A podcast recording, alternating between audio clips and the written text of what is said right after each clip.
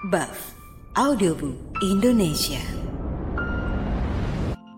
Sebuah cerpen karya Erlin Fadilah berjudul Dream On. 1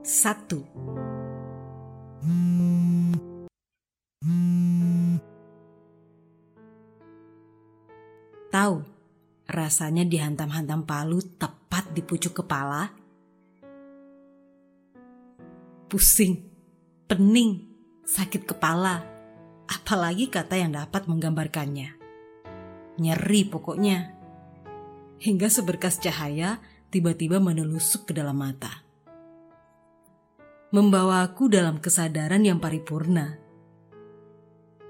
Ah, rupanya aku ketiduran. Dan hantaman palu di kepala adalah bunyi alarm ponsel yang tidak kira-kira. Sial. Kubanting benda yang semula bertengger di atas meja. Tempat aku meletakkan kepala sebelumnya. Tanpa perlu membaca isinya, aku sudah hafal di luar kepala. Kursus daring perpajakan dalam 15 menit. Jika kalian merasa ponsel adalah segalanya, maka bagiku benda ini adalah malapetaka. Hidupku tak ubahnya sebuah boneka yang mungkin jika dia bisa, maka waktuku buang air pun akan diaturnya. Namanya dream, yang berarti mimpi. Tapi ironi ketika hadirnya justru membunuh mimpi. Dream mulai populer gantikan mimpi. Saat ini, kata cita-cita seolah jadi basi. Buat apa punya cita-cita kalau belum jelas tercapainya? Pakai saja dream, maka akan jelas masa depanmu tertata. Begitu bunyi iklannya, yang kerap menggema di berbagai media. Iklan mengenai sebuah kecerdasan buatan yang bernama Dream, yang sejatinya telah merampas banyak mimpi sejak awal kehadirannya. Namaku Septania, biasa dipanggil Tata atau Tania. Lahir Sabtu 18 September 2004. Golongan darah A, zodiak Virgo, Sio monyet. Dengan elemen kelahiran bumi atau kadang disebut tanah. Bulan kelahiranku jika disimbolkan adalah bunga. Lebih spesifik lagi, bunga aster jadi penanda. Dengan kelopaknya yang serupa bintang. Selain itu, September pun dilambangkan oleh safir sebagai simbol batu permatanya. Jangan pikir aku yang mencari tahu itu semua. Karena semuanya sudah jelas tertera di dalam dream. Telah membukanya selama 16 tahun hidupku.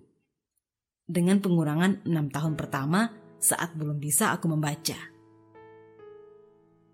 Data pengantar diri tadi sudah aku hafal mati tanpa membaca. Lengkap?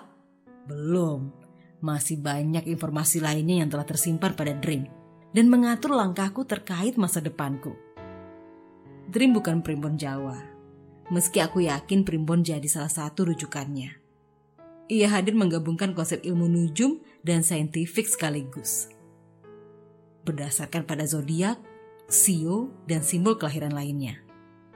Dream juga mencatat perkembangan kognitif, motorik, dan memetakan sembilan tipe kecerdasan manusia – semua lengkap, terpampang dengan presentasi nyata, diinput secara teratur sejak hari kelahiranku hingga masuk 16 tahun usiaku. Oleh siapa? Semua yang berhubungan denganku punya akses pada dreamku. Diriku, keluarga, dokter langgananku, guru-guru sekolahku, dan entahlah siapa lagi. Cukup berikan kode akses, mereka dapat menambahkan data namun agar tertera, informasi yang masuk setidaknya harus melewati dua tahap verifikasi. Disetujui olehku juga papa sebagai waliku. Semua rapi dan terintegrasi. Outputnya jelas, menunjukkan karir masa depan yang gemilang. Raih masa depan di genggaman tangan. Lagi-lagi aku ingat kalimat iklan. Dasar dream sialan, umparku dalam hati. Ponsel yang tadi kubanting kini berada di sudut meja.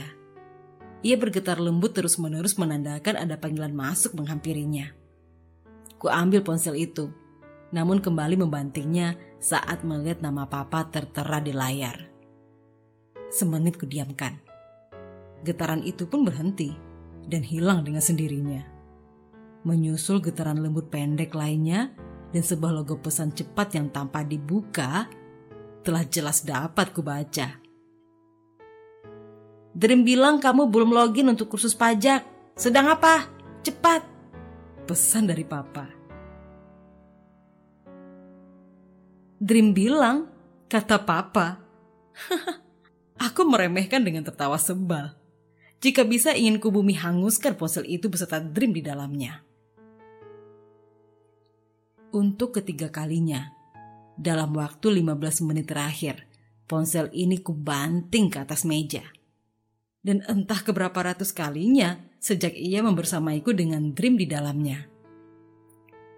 Heran juga, ponsel ini masih bertahan dan mau menyala.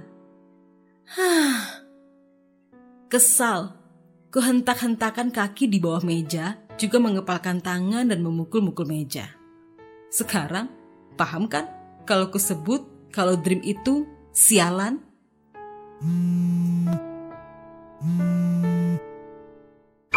See on the next story.